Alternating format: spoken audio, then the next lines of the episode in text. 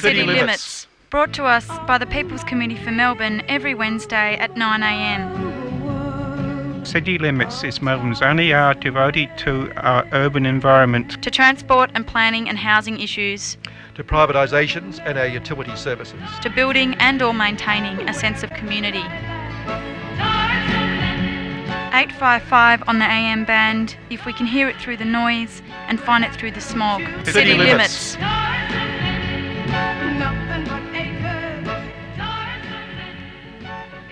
Radio City Limits, and it's the um, I don't know what is it. It's the second or third. I think it must be the second Wednesday of the month. Indeed, it is. Mm. And um, on City Limits today, we're going to be talking to Cam Walker from Friends of the Earth because I think a lot of people are aware that during COVID, the government is using it as a cover, COVID cover, a bit of alliteration, to attack the environment in all sorts of ways, not just here, but of course, Trump's doing it very strongly in America as well. So we're going to talk to Cam about a number of those attacks on the environment and other environmental issues today and just do a bit of a catch up in the um, latter half of the second, third, two thirds or so of the program. And I'm Kevin Healy. Um, we've got um, Meg Kimber here. We've got Karina. Meg, how are you today?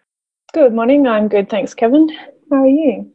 Um, yeah, I am. I think I'm I'm keeping myself nice and healthy. I, Okay. I'll, we'll get to that in a moment, actually. But I just thought, as an opening, as an opening point, just to show how uh, the usual suspects can make something that's really a negative sound totally positive. hmm An article in the last week or so, we know that News Limited has cut down a lot of its regional and local papers and just stopped them Mm. altogether. They go all going online. But the story in the Herald Sun that ran that, which of course is News Limited, um, most of News Corp Australia's regional and community newspapers, including Melbourne's leader titles, will switch to a digital only format as the company reshapes its portfolio to become more consumer focused. That's the line. Now, now, I'm not sure how consumer focused it is to actually cut them out, get rid of them. Mm. Yeah, it's a bit quirky, isn't anyway, it? that is a bit, but it's Everything's just, for the consumer, though. Really, yeah, it's just the way they operate. That's there. That's right. But more importantly, they were really onto this uh, health problem. Uh, on Friday, they had a you they got wraparounds now where you have four pages of advertising wrapping the front two and back pages. In fact, in many days, but they always have a headline, and it's just despicable. Exclusive family of granddad killed by virus slams protesters amid fears of lethal second wave, and then the actual front page pro all sorts of carry on there, enough to make you sick. And then inside page after page of attacks on uh, people protesting about the way Indigenous people are treated. So, yeah, you know, a typical Herald Sun beat up. very typical. Yes, yes. Did either of you get to the rally? I was there, and um, it was a very big crowd, very respectful. Everyone keeping their distance. Everyone had masks on. Everyone using hand sanitizer. Yeah, and it was interesting to be able to hear the speakers. Um, obviously, 3CR are broadcasted as well, Uh, so I think people can probably listen back if they didn't, and really worthwhile because the speakers were, were excellent and, and centered um, centered the relatives of, of people, Indigenous people who'd been killed in custody. Yeah, yeah. A lot of the speeches were reprinted, were replayed on Monday's Brecky show Ah, great. um, the other morning. Yeah, Excellent. Um, but yeah, it's interesting because I it was such a worthy because I I must have been I tossed and turned, but then I, uh, actually I went, to lunch on Sunday with a group of oldies of my generation. You know, people Uh-huh. who are all involved in politics. People like well Jan Bartlett, who does a program on this station, and uh, yeah. and Joan Coxsedge, who um, is a well-known long-term you know campaigner around things. And none of us went all because of our age. We felt it was a bit of a health risk, but uh, Yeah. it was great to see people turn out, though, and um, it certainly Yeah. was, it was. I was very not just here, but around the world. In fact, the rallies have been so impressive. Absolutely, they really have been, and it seems like um, the first Black Lives Matter um, protest started uh, maybe five years ago. I'm not sure of the exact date, but um, they've been basically running ever since because black deaths in custody and black deaths at the hand of the police have have kept on happening. But um, you know, it seems like this moment is is a bit of a watershed because more people are are aware of the way that it's that institutionalized racism is operating.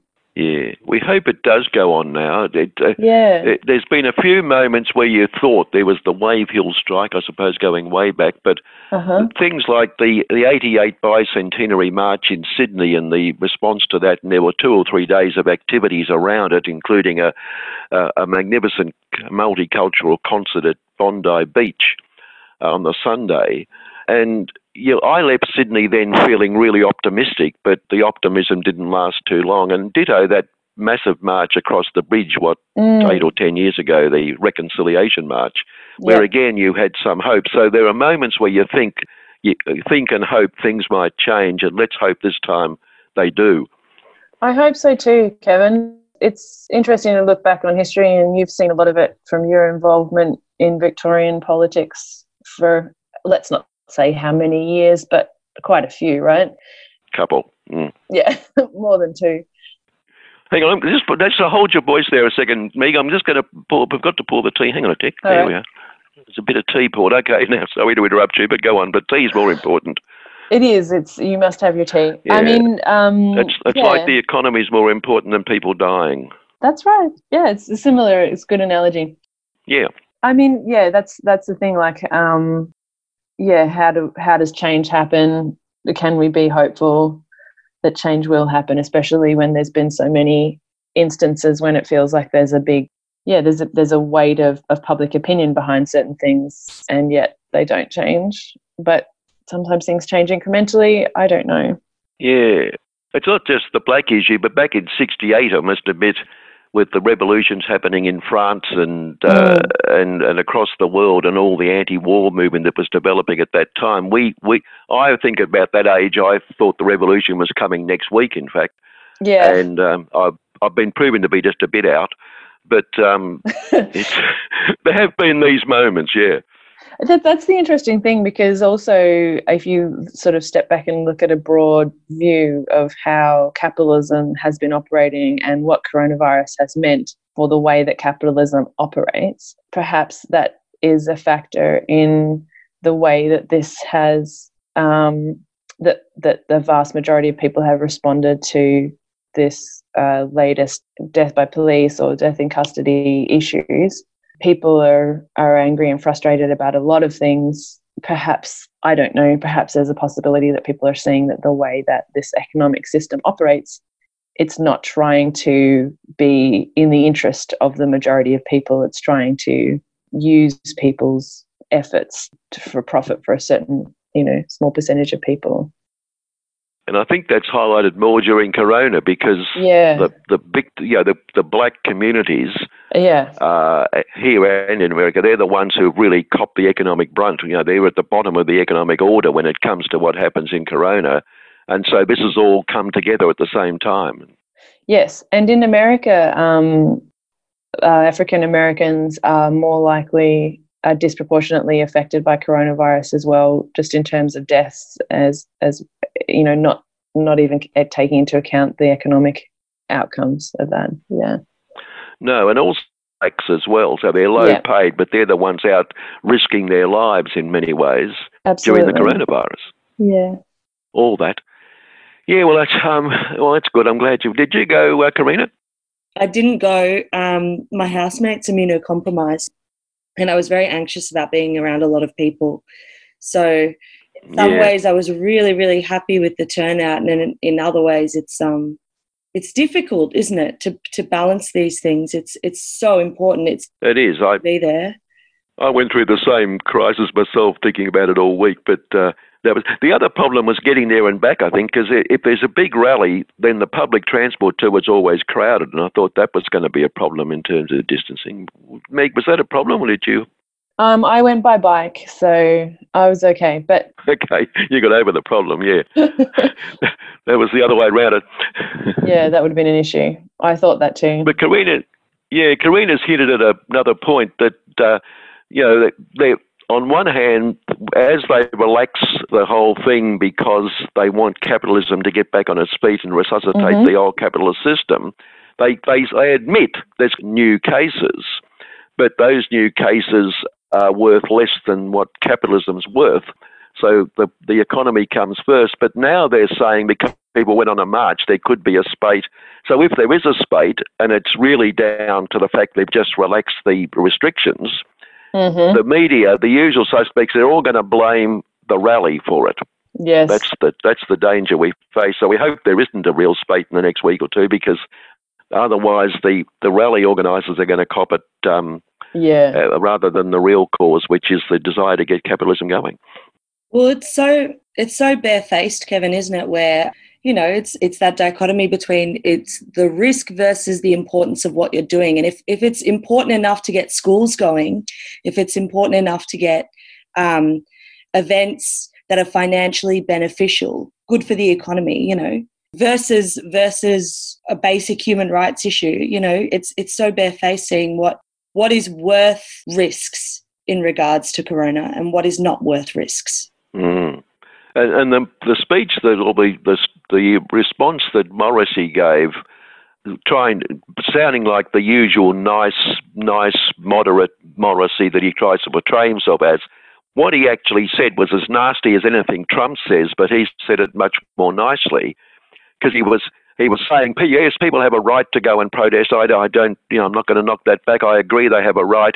Then he said, but they should think of all the people who couldn't visit their mother on Mother's Day and all the people who couldn't commemorate the dead on Anzac Day and all the people who couldn't go to the funeral of their loved ones. And he, you know, this bloody line, Wow. which was so bloody nasty, um, Mm. saying that if you if you went to the rally, you were dishonouring all those other people who've been observing the restrictions. All these nice, honest, like good, law-abiding white people who can't see their mothers. That's right. Not to mention, like, it doesn't matter about all the Indigenous mothers that have lost children because of colonialism and racism. Yeah, that's right. And the fact that Mother's Day itself's a capitalist concoction just to make money per industry. So, so um, anyway, ignore that little fact. Just um, moving on, um, I'd hate to mention him all the time, but last week we mentioned, we'll go backwards, we, we mentioned, I don't know, a few months ago now, a dreadful article by Andrew Bolt attacking Greta Thunberg, which he does all the time, yeah. but one which attacked her because of her condition and the fact she has Asperger's and, um, and elements of autism and she's on the spectrum and he got stuck into that. And at the time, I think I said people people who are concerned about those issues really should take him up on it because it's such a dreadful. You know, it was, it was really it was really blaming her, saying that what she's doing is a response to that. It's caused by that, and therefore take no notice of her. Mm. Shocking article it was, and apparently it, it, well, people did complain, and it went before the press council. And last Mm. week they came down with their finding. Uh, and they let him off on a couple of things, but they did make some interesting comments, which I think are worth worth quoting if people haven't seen them. Nonetheless, in considering the article's language and treatment of mental health issues, the Council considered that the language in the article is likely to cause substantial offence, distress, and prejudice as it attempts to diminish the credibility of Ms. Thunberg's opinions on the basis of her disabilities and by pillaring her supporters on the basis of her disabilities. In doing so, the Council considered that the publication did not take reasonable steps to avoid causing or contributing to substantial distress, offence by people with disabilities and their families, or prejudice toward people with disabilities expressing their opinions in public. The Council considered there was a public interest in the public being informed about Ms. Thunberg's disabilities, but that there was no public interest in the undermining the credibility of a person, her opinions, or her supporters on the basis of her disabilities in circumstances where many people without disabilities share and express similar opinions.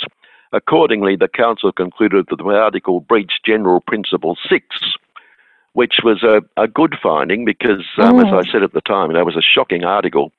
But true to form, then Bolt came out in his article the next day and got stuck into her again and said that the decision was terrible Mm. and said it's getting harder to have an honest discussion when even the press council would gather would rather hear sweet green fables than blunt truths.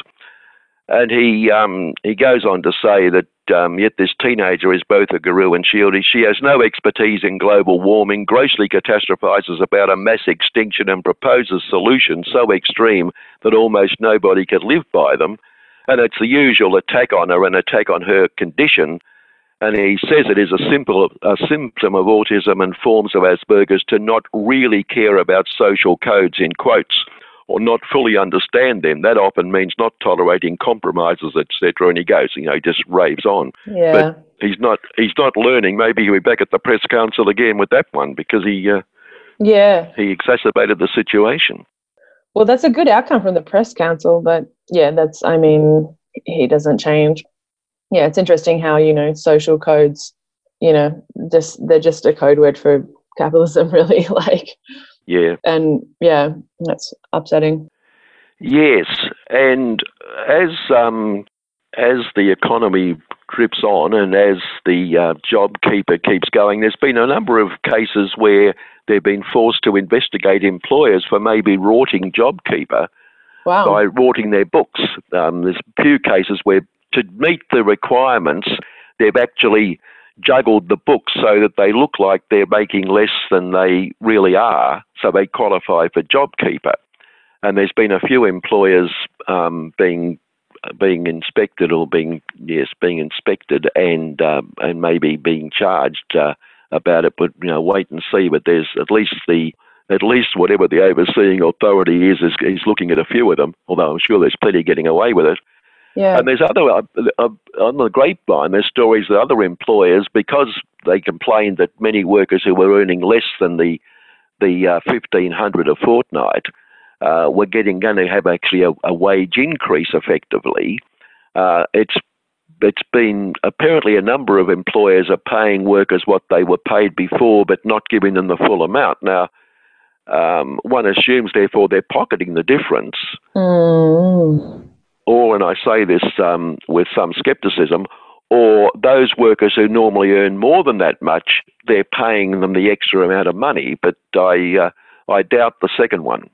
Yeah, yeah. It's funny how like even when there's the possibility to give people a better wage, people people don't want to do it. There's a disincentive to doing it because then people expect to, you know, have a good wage, have a living wage. Yeah. Yeah. So anyway, just another classic example of employers ripping off on a, a system like. I'm sure this one, and we'll talk about it more next week on housing, obviously. But the big money thrown out last week for um, for new homes and for renovations, Mm. uh, heaps of money. But again, uh, you know, it, it's it's open clearly to rorting by by the big building companies. I mean, you can see it coming. Yeah, absolutely. But that's different to uh, to workers and people marching for black rights, I suppose. It is. Um, Kevin, our guest is here. Yeah. Was there anything else that you wanted to bring up before we let him in? No, I, well, I was just going to. The only thing I wanted to raise. There's been a few attacks. I mean, we know that during this they're trying to slash awards and wages and conditions of workers madly.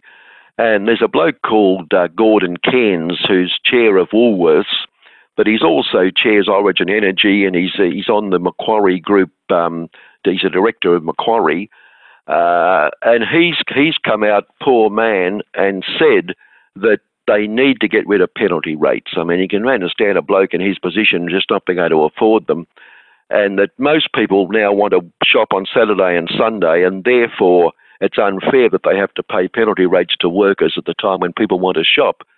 Forgetting the minor fact that maybe the workers themselves would like to shop if they weren't working, but that's another point. hmm But anyway, he's come out. He's he's he's he's recommending all sorts of slashes to wages and conditions because of the economic climate. Unfortunately, you know they'd love to pay more if they could, but Yes, indeed. there you are. That sounds very familiar. yes, it does, doesn't it? Look, let's take a break. We've got Cam on the line, and um, we'll talk to Cam after this break.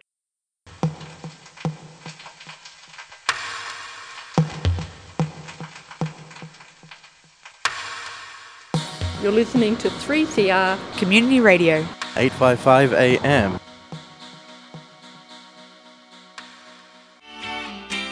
Three CR is your station in solidarity and struggle. We've been with you since 1976 and we are here to stay. Throughout June, we're running a station appeal. We need the financial support of our listeners to stay independent, community owned, and radical. Jump online and give what you can. Go to 3cr.org.au.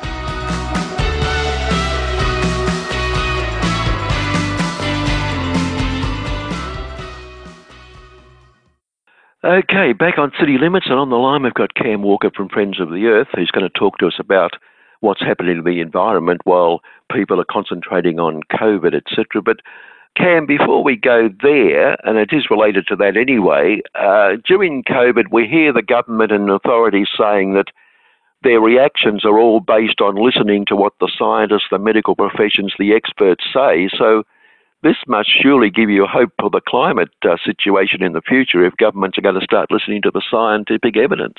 It would be very nice if they followed the science when it came to climate change. I think probably I'm not super hopeful that the federal government will do that, but at least the messaging it gives you a little bit of heart. Yes, I suppose it does. Optimistic there, Cam on on climate change, on um, with COVID, we're seeing a number of things. We'll get to America eventually because Trump's doing terrible things as well. But here, what what been, what's happening to the environment? Because we're not hearing much about it while all this is going on. So.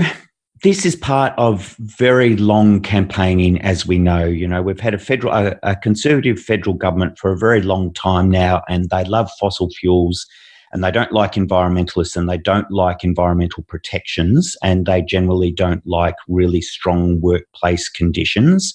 And so they have been playing a really long game to gut uh, environmental protections and they've got a fantastic opportunity through the COVID pandemic. So you'll notice their rhetoric around cutting so called green tape, which is environmental protections, and cutting so called red tape, which is workplace protections, is, is a really dominant part of the narrative as we start to move into the post pandemic phase.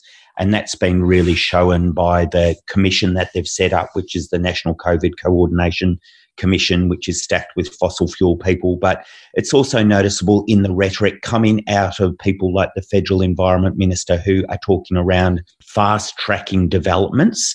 And what the, that means is cutting the protections that we've taken decades to put in place. And Power, of course, the head of that body you're talking about, he's an ex Fortescue uh, person, and he's now also involved with another energy company anyway. So he, and their recommendations are very strongly uh, subsidies toward well subsidies toward gas is one of the things they're recommending, of course, to to bring a pipeline across the country. Yes, there was that very interesting leaked report from the manufacturing group that advises the commission. So the commission, as you say, is strongly stacked with people from the fossil fuel sector. But if you read that report, um, and it wasn't really meant to come out into the public domain, but it actually ignores climate change, which is phenomenal for something done, you know, in this year, in this decade. But what it suggests in terms of the federal government underwriting increased national gas supply and partnering with all these private companies to build gas supply and to build pipelines, it even talks around um, gas fired power plants. No one in the private sector would put their money into that anymore. And it ranges, it raises this crazy dis- distraction of nuclear power, even. So it's a little bit like a wish list that you'd think the Institute of Public Affairs would put together. And it's really worrying that this is actually what passes for federal government policy thinking on climate and energy in the 21st century. Well, Andrew Liveris, who's an ex-Dow chemical executive, he, he's chair of that particular manufacturing task force group, and they've recommended, yes, that they, they, they get heavily subsidised because um, it's going to be good for the economy, good for the country to have all this uh, all this gas floating around the uh, floating around Australia. Yes, and unfortunately, uh, you know, it's it's caught in the past. If if we kind of step back from the this current conversation around what do we do after the pandemic and what do we do with the recession that we're moving into, federal government policy around employment has been pretty disastrous. Um, the figure I've seen is we've lost 140,000 apprentice positions and kind of you know low level step into tradie positions in the last seven years. So the industry policy has been disastrous. And if you just spend some money to pump some more gas, that won't actually generate much jobs and it certainly won't generate jobs per dollar. If we're really serious about, you know, creating employment, which I hope we are as we come out of the pandemic to get the economy moving again, then you've got to look at smart job rich ideas. And we would say that's things like retrofitting houses to make them more efficient. Let's start with public housing. Let's go into the, the rental market. You know, let's make tram stops, all accessible by wheelchairs. There's all these things we could be doing now that are smart, that will make our societies better, that will improve people's living conditions and will create jobs now and create a lot of jobs per dollar of public funding. And this kind of gas fired recovery idea, it's very little bang for bucks in terms of jobs per dollars invested. Mm.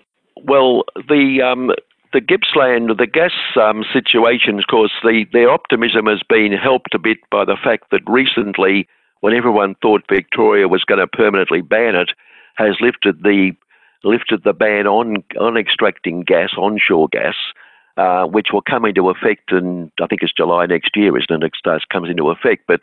Uh, and the industry is saying it should come into effect immediately anyway, but the Victorian government's about face on that has certainly given them optimism, Cam. Yes, I think it has. And the next kind of test for the Victorian government is whether they uh, actually approve the five offshore uh, gas drilling parcels that are up for tender process at present. And that's kind of in the, the west of Victoria, kind of from Port Campbell across to the South Australian border. So they did well on banning fracking. They failed on lifting the moratorium on onshore gas drilling. The next test will be the offshore uh, gas issue. But the really disappointing thing about them lifting the moratorium is, in order to do that, they they spent a whole bunch of money on a thing called the Victorian Gas Program, and it's done four public reports outlining what the gas resource is in the state. And that their own report admits that it will it's not enough gas if we lift the moratorium to bring prices down. So it, you know, it will impact on farmland, it will impact on the climate, and it's not actually even going to help consumers, you know, that are just paying for the gas bills at home. So you really do have to wonder why they took this position. And you can only see it as being about ideology trumping common sense when it comes to energy policy and for a government that on energy has generally been pretty progressive. Uh, you know, the Victorian Renewable Energy Target, they re- rebuilt the Climate Change Act, they've, they've created the Solar Homes Program, and so on. It is pretty disappointing that this is just the sort of decision you'd expect from a Conservative government. Yeah. Do you know why they changed their mind, or was it?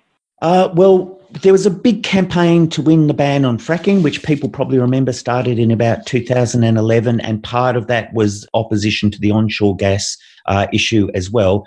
When Daniel Andrews came to power, he put in place an inquiry, and that led to a permanent ban on the process of fracking, but only a moratorium on onshore gas. And I think the moratorium was put in place basically to keep, you know, the brown thinkers in the ALP happy um, you know, rather than permanently banning it. So there was always, I think, the assumption that it would just be allowed to lapse and, you know, they'd go back to, as they say, business as usual, which is uh, digging up fossil fuels. Mm. Cam, um, how about the news about logging in Victoria and the Victorian government's um, role in that, uh, in terms of like what they're talking about and the rhetoric that they have, and then some of these actions that happen that are not very publicly known?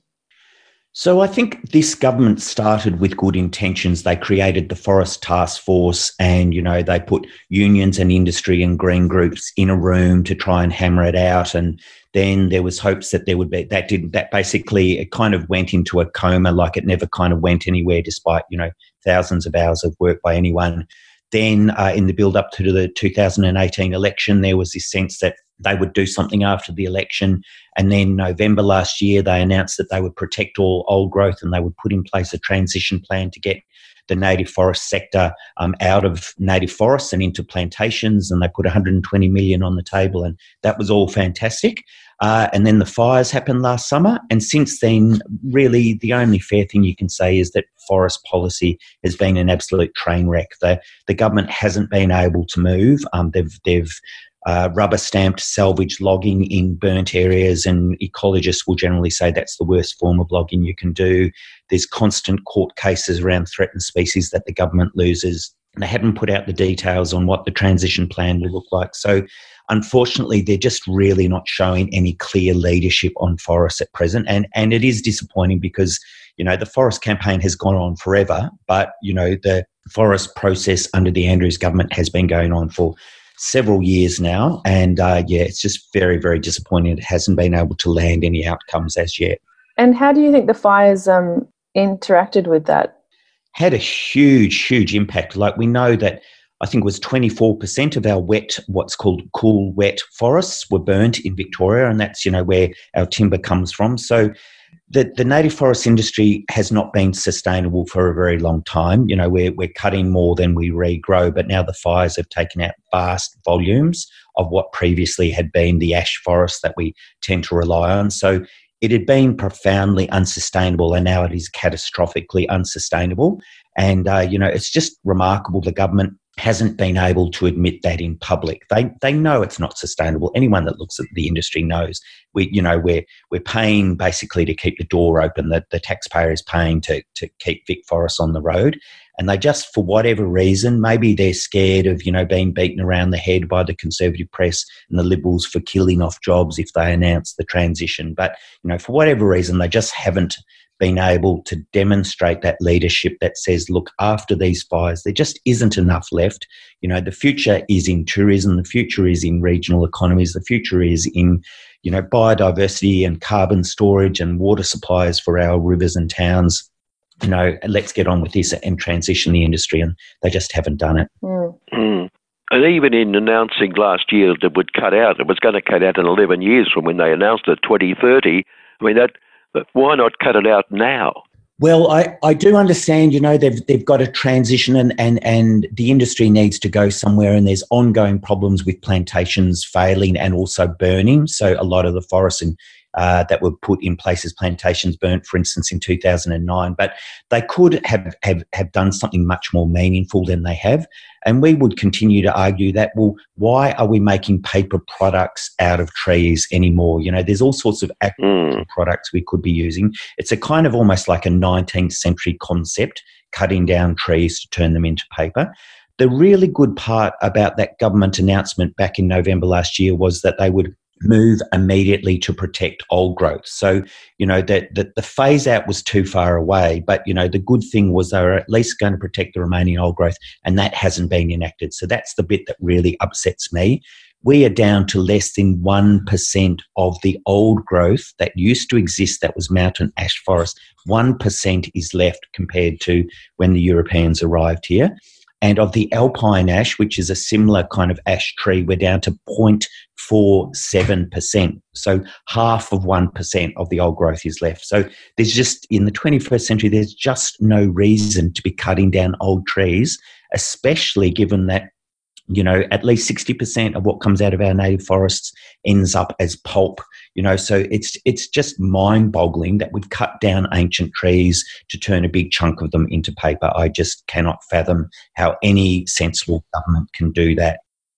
The wilderness society puts the 2030 date down to the fact that the the company that runs the paper mill has a contract to then to use native forests and therefore they're just conduct is conforming to the contract. Um, is there any? That seems to be, it may well be a factor. Yes, I think that has to be it because I think the government was concerned about breaking those contracts and the payouts that they would need to make if they did so. Mm, yeah, you mentioned earlier the the offshore drilling down in um, in southwest Victoria. What's the threat there at this stage? So at this point, there's five pockets, are kind of from Port Campbell, there's a little gap, and then through Warrnambool and Portland and right around to um, the south Australia, which has been put up under the petroleum acreage release. So it could potentially be for oil, but we're expecting it to be for gas. And it's within three nautical miles of shore. So it's in state water. So that's about five and a half kilometres from shore. So any drilling that would happen would be visible from shore. And um, when we ask the government what's going on, uh, they tell us there has been, you know, quote, interest, strong interest in the tender process. So we don't know what the outcome will, will be. They've been sitting on it for a very long time now, but we're expecting the Victorian Gas Program to release a report on offshore gas resources sometime after the end of this month. So a decision is quite imminent. Um, and you know you don't know who the operators will be. Um, Beach Energy, there's a Cooper Energy. There's been a number of players, these kind of mid-level players that we assume would be interested in these contracts. Shell has got a um, an offshore rig um, up in up in northern Australia. uh, which has been closed for some time because the authorities said there were it, it found some safety problems there, and it's and they've been spending months trying to fix up the safety problems. Do you know much about that and what the problem might be, and was it a threat to the environment? I presume it probably was. I don't know the details on that. I, you know, no, no. We assume it does. And, and the problem, of course, is it's not just in production um, that you know these offshore rigs are a threat um, to the natural environment. It's also the seismic testing that would happen initially. And I don't know if people know, but there's a lot of continued exploration, obviously, in Bass Strait over on the east side offshore from Gippsland. And um, there's just some information that's come out in the last week that the seismic testing is impacting on commercial fisheries out there to the point that in the last couple of months, some of the fishers in Gippsland their catch rates have gone down 80%, up to 80%, and they put it down to the seismic testing. So from kind of go to woe, you know, this this is a really problematic industry in terms of how it impacts on marine environments and the animals that live in those environments. Mm. And related to that, um, there's a strong push by um, a number of people who have environmental names but aren't really, uh, a number of groups about carbon capture and storage, and the argument is that, um, in fact, the argument is that it's uh, it's been proven, and that uh, we should we they, they are, they're arguing that we should do hydrogen by it. But one of the one of the places they use is the Gorgon development, the Chevron development off the West Australian coast, where they've taken over a an ecologically delicate island and they're actually pumping gas into the pumping CO2 into the soil uh, but in fact, despite what they say, the Australia Institute came out in response to their argument and said that in fact Gorgon hasn't been proven, it's had problems, and that their, their arguments are completely fallacious, and that, that in fact carbon capture and storage is working around the world. Um, comment on that? Yeah, so uh, you know, carbon capture and storage is like the get out of jail free card for the oil and gas and the coal sectors. You know, it it has to work, or else they have to transition.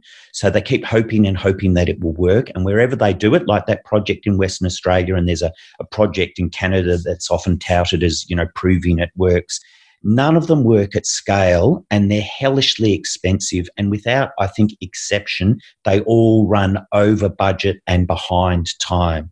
So, carbon capture and storage does work quite well and efficiently in some industrial processes. So, we're not saying it doesn't work, but certainly we're not convinced that it will work at scale that will allow the fossil fuel sector to offset their emissions. And as the Australia Institute notes in one of their reports, carbon capture and storage has already sucked up well over $1 billion of taxpayer funds in research and development. Now, if you came up with an idea for a new technology today, you know, you, you were going to get energy out of air and you got $1 billion of taxpayer money to truth up that technology, I reckon after a billion dollars, we'd say, look, I don't think that technology is going anywhere. Yet it keeps getting these allocations as is happening you know, at present under the COVID recovery, there's talk of giving yet more public money to this technology. I think there's a point where you draw a line under a technology and say, it's too expensive, it's not going anywhere. We've got all this other stuff that works, like renewable uh, hydrogen and renewable energy and storage and energy efficiency. Let's just stop throwing good money, public money that could be going somewhere like hospitals or schools or roads. Let's start, you know, or let's stop bolstering this dead end technology and get on with the transition we need to do.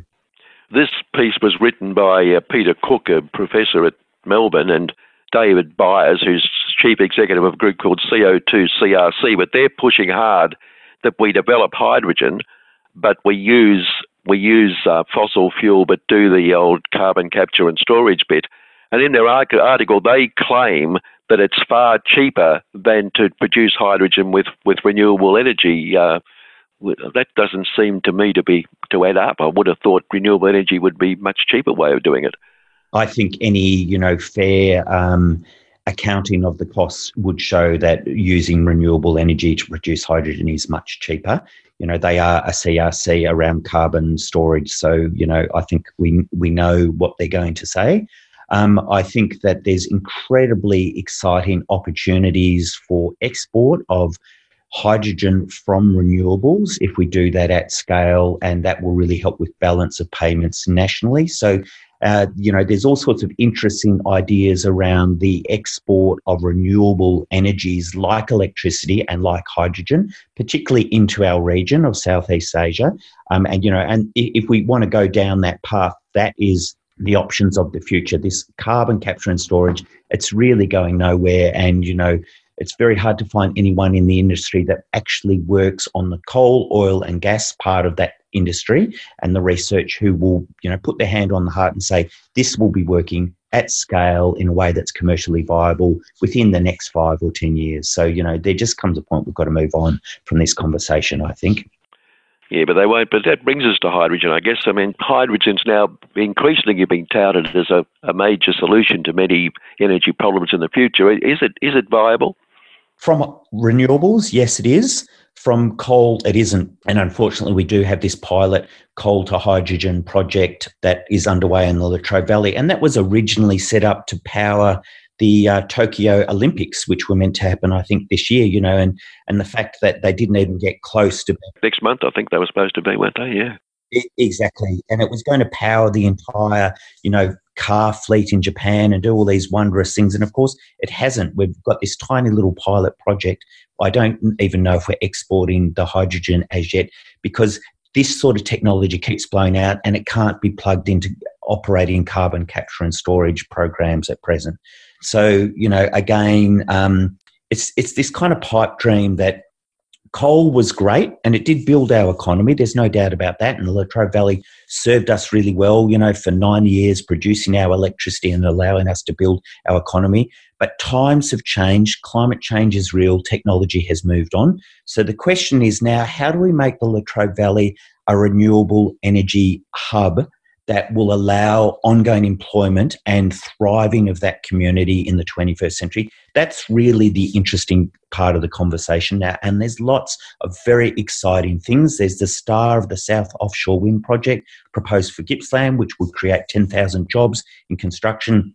There's a Delburn Wind Project just a couple of miles south of the old Hazelwood plant that they're pulling down at present. There's the Toongabbie solar plant. There's you know the ability to produce uh, trains, rolling stock, and electric buses in manufacturing facilities in the valley. There's all this really exciting stuff. And while government keeps propping up carbon capture and storage, it holds out the hope that coal still has a future. It just doesn't. Let's go back and let's look at all these really exciting renewable energy projects that could be and should be getting underway and creating jobs and activity that will allow communities to th- thrive rather than hanging on to these old pipe dreams that aren't going anywhere. Yeah, I was going to bring you to the Star of the South development. It, this is an offshore wind farm being proposed off the Gippsland coast, and it's, I mean, from your point of view, there's no environmental problems with that. It's going to be okay. No, we don't know that. Um, so we are campaigning uh, to get the environmental processes underway so we can get the answers to that. We're really supportive uh, in in the concept of the idea. We're working, for instance, with the MUA and other unions to kind of you know push it forward as a concept.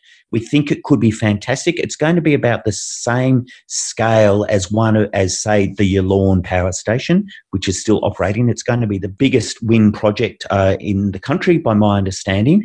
It will be the first offshore. Sorry, I say, it could power 1.2 million homes by 2027 if it's built. So that's that's a fair bit. It is, and and it's very exciting because there'll also be jobs for workers who are currently employed in the oil and gas, the offshore oil and gas sector, which is in really rapid decline in Bass Strait.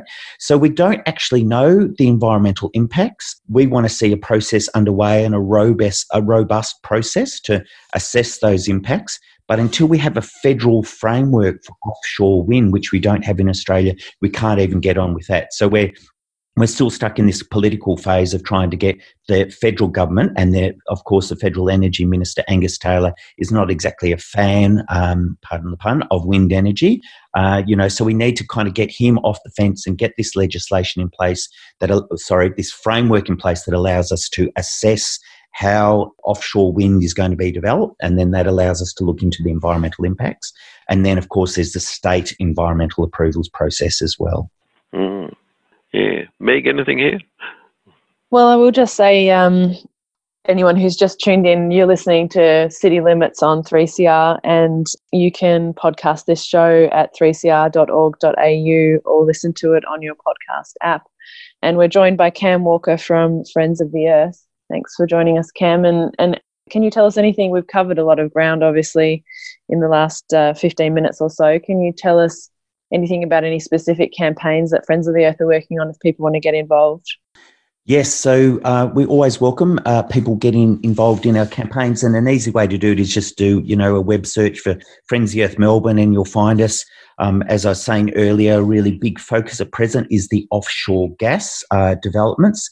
We also think that um, you know we're very focused at the state level, our work, and we we want to see public funds put into good projects, not destructive projects. We're really interested in seeing the the case developed for Melbourne Metro 2. We think that would be a really fantastic investment. Um, in public transport infrastructure uh, that would complement the, the, Melbourne Metro 1 tunnel and would uh, basically offset the need to put the Northeast Link in place. So we're supporting local communities that are fighting Northeast Link. We're promoting Melbourne Metro 2. We're working on inland rivers. We're working on forest issues. We're working on the emissions reduction target, which the Victorian government needs to announce. And this is a really important bit of legislation. Our government has committed us to be net zero emissions by 2050, and they've committed to do five yearly emission reduction targets. They're currently yet to announce the targets for 2025 and 2030. And we reckon that if we get the targets right, it will start to drive the transition out of coal and into renewables. So that I, I can't overstate how important that campaign is at present. Well, that announcement, of course, is one that's been delayed because of COVID, hasn't it? I think. Yes. The, the next uh, next stage of that, yeah. But it brings us to um, the the whole question in terms of you know, what we're going to do in the future. Transition. We're always talking about transition for for you know, workers in the logging industry, workers in the mining industries, coal and the fossil mining industries, but um, you know, we need to get going on it, don't we? As you just said, we just need to really have a program really in place to transition those workers so we can get them out of those jobs much more quickly. Absolutely. And and the government is it's like they're scared of the T word, you know, they don't want to talk about transition, but everyone knows the energy industry is in transi- transition. It just is. Hazelwood closed essentially under market forces. It's like when the car industry wound down. Did we ignore it or did we seek to put a transition plan in place? You know, like we've got to learn from the past and go, this transition is happening, whether we want to name it or not. So, do we just kind of whistle and look away and hope that it ends up okay? Or do we actually put in place the policies that will drive a transition that works for people? So, as the unions say, is it going to be a just and fair transition? or is it going to be a market based transition? And we know what that means. That means people will be thrown on the trash heap. You know, in the Latrobe Valley, pretty much everything that happens around energy goes back to the privatisation of the State Electricity Commission under Jeff Kennett, you know, which which basically threw thousands and thousands of workers out of work and, and on the trash heap without you know any level of, of backup that was meaningful. We don't want to see that happen again. These changes are coming. We need to seize the opportunity inherent in that and make the latrobe valley a renewable energy powerhouse with the jobs and with the economic activity and the cleaner air that will come with that so that the valley actually becomes an even better place to live. So you know, um, whether the, the, the, government should appoint a minister for transition, that's one option, or whether they set up a state just transition authority. We don't mind which of those they do. They need to do something, though. They've already put in place the Latrobe Valley Authority, which helped people who are in Hazelwood transitioning into other jobs. So the framework is already there. They've done some work. They've just got to, you know, kind of put the sign up out the front and go, this is now about a just and fair transition and get on with that job rather than kind of hoping that, you know, the market will sort it all out and everything will be okay because it just won't our coal fired power stations, one's gone, three are remaining.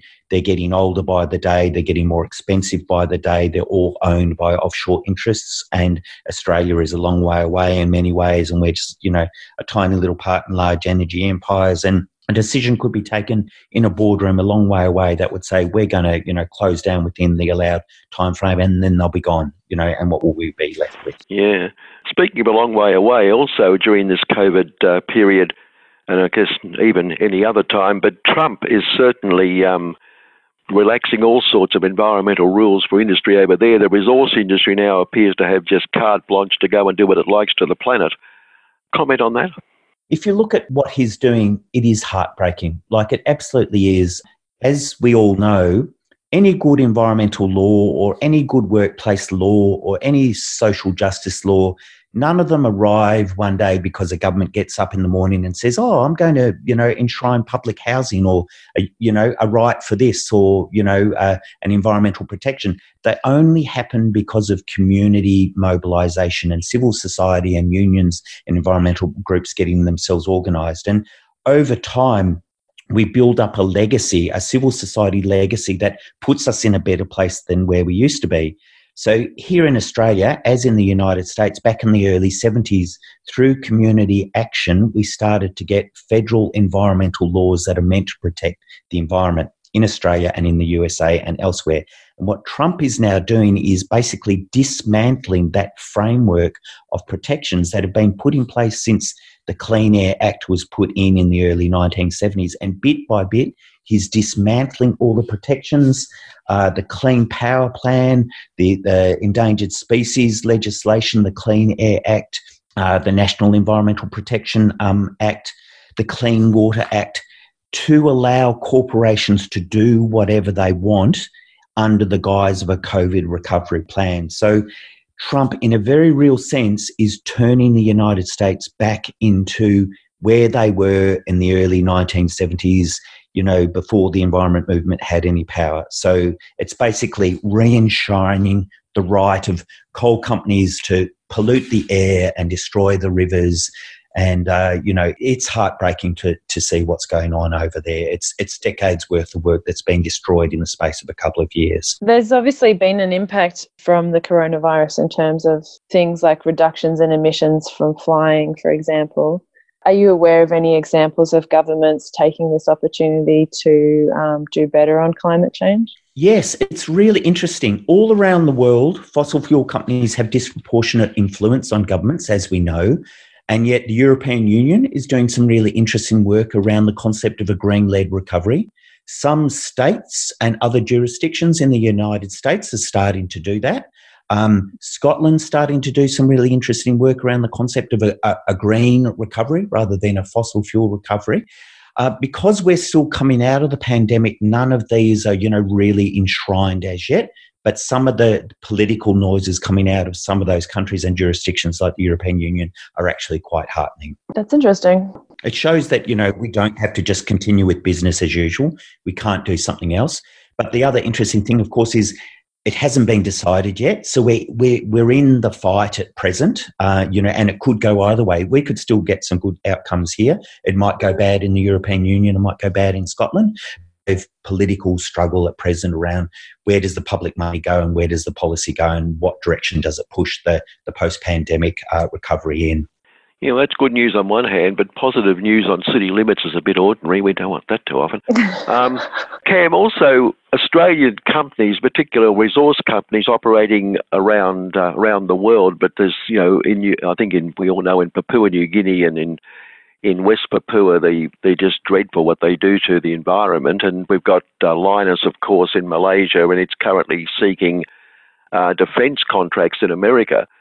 So our, our, role around the world as, as resource companies is, is very, very ordinary indeed, isn't it? I would suggest it is pretty ordinary. Yes, is probably the kindest thing we could say. And you know, it highlights yet again what sort of world do we want? You know, it, do we want a world where the corporations get to do exactly what they want? Or do we get a world where ideally there's a lot more local and community ownership of resource companies and energy companies? You know, is that the path we want to go down? Or do we continue to let, you know, the market make all the decisions on everything? And I would say that's neoliberalism. That has failed us. You know, that's Margaret Thatcher, and we live in a economy, not a society. And that's that's that's not what people are. You know, people we're, we're complex. We live in communities. We live in families. We live in neighborhoods. We live in societies. We live in cultures. You know, we don't just live in economies. So any system that is based on allowing economics to define human activities and cultures is never going to be able to deliver, you know, the good things we need, and certainly not the good things we need in a time of climate change and, and climate crisis. So I, I, I do feel like we're at, you know, people on the left, we love to say, oh, this is a historic moment, but this is one of those points in time where it is actually a historic moment. And there's a very live political struggle going on about where do we go after the pandemic and, you know, do we return to quote normal or do we go into a, you know, a slightly greener version of business as usual or do we transform our economies? And I feel, you know, these are hard times, but these are also very exciting times because of the opportunities that are going on. And of course, in many cases, the rights of local people in the areas they want to they want to mine are just trodden on. Oh, absolutely. And, uh, you know, to be honest, we haven't been doing quite as much work on Australian companies offshore uh, in the last couple of years because you just can't be, you know, in every struggle. But uh, our groups overseas have been working really strongly around investment of organisations and entities based in countries like Australia and where we're investing uh, in, for instance, palm oil. And if you look at the human rights abuses in places like Indonesia, from you know us investing in palm oil and then transitioning forests into plant, palm oil plantations, and sometimes human rights abuses attached to that. You know, sometimes Australia really hasn't. Our companies haven't you know, carried themselves well in our region in terms of the investment choices we've taken and the real environmental and human rights implications that have flowed from those investment uh, choices. Mm. It's um, it's getting near the end of the show now. We've just got a couple of minutes left. Um, any quick final questions, Kevin? Well, we better wind up, give a bit of a push to our monthly, our annual fundraiser as well. So um, perhaps we could just wind up there and Cam, look, thanks so much for um, coming on today and going through all that because it's, as we say, it's been a period where the COVID the COVID crisis has tended to cover up so much that's happening to the environment think we've spelled it out pretty well. So thanks for that today. Thanks. It was, it was good to have a chat. Thank you, Cam. Okay, Cam Walker there from Friends of the Earth. And uh, Meg, we have got our monthly uh, fundraiser on. It's normally the Radiothon. This is, in fact, this, this program, the second of the month, always our Radiothon day in, in normal years. Mm-hmm. But this year it's this year it's different. But give a plug and raise lots of money for us. Come on. Well, look, all I could say is we're really aware at 3CR that uh, these are unusual times. People don't necessarily have all the same financial securities and resources that they usually would have. Well, we're not doing our usual radiothon, but we are asking that people offer something, um, whatever they can, and that they can do that by going to 3cr.org.au and donating online um, yeah, just to try to keep it possible for us to be having these conversations. There's so many ways that people are working towards change and having a fairer, more equitable, better society, better economy, better um, environment, um, stronger communities. So 3CR is like such an important part of that, and um, we we really do need people to support us financially for us to keep on doing that. So again, 3cr.org.au, or if you really can't get online, you can call the station on 94198377. Yeah, and um, we do need it. I mean, it's it's strange circumstances this year, but uh, the station has to go on, and in fact, the staff I think are doing magnificent work keeping all these programs on the air, and uh, know, Karina's doing a great job for us, and then beyond that goes to 3CR, and there's you know they they're keeping a minimum number, I think only one at a time in the building, but they're at least keeping the programs going, and uh, and it's a great tribute to them. But we need money to keep doing it. Yeah, and there's even the the issue like radiothon we have to have just to have like the expenses of running a radio station covered for a year and at these unusual times, there are additional expenses like looking at adjustments that need to be made, cleaning that has to happen, people working and volunteering from home, and the resources that they might need for that. And um, we have to be really, really careful because we have communities of people that are vulnerable in various ways, and we have to make sure that we keep them safe. So, anyone that's listening that can help we really appreciate it. Yeah, well, that line about they're saying there's a line in the promo saying we understand people haven't got money, and if you haven't got money and can't give, we understand that. Well, I don't understand that. I, I really think, I, I believe if people haven't got money, look, you know, what's a couple of days of you and the kids going without food worth to 3CR, for instance, you know, or a week behind in the rent, but 3CR. I mean, uh, it seems to me we shouldn't be pushing that. I think if you've got nothing, whatever you've got, give us anyway. Also, if you've got nothing, you're probably eating too much avocado on toast, right? Like, That's right. That's, That's it. That's it. Yes, that's Yeah, right. it's You've your wasted your fault. money somewhere. yeah. All right, we better wind it up then. Okay, well, thanks for that, Meg. Thank Karina, and um, and next week it's housing, so we'll be talking to Howard Morosi and someone from Housing for the Aged, probably probably Shane McGrath. Great. Thank you, Karina. Thank you, Kevin. Thank you, listeners. We'll be back next week. You've been listening to a 3CR podcast produced in the studios of independent community radio station 3CR in Melbourne, Australia. For more information, go to allthews.3cr.org.au.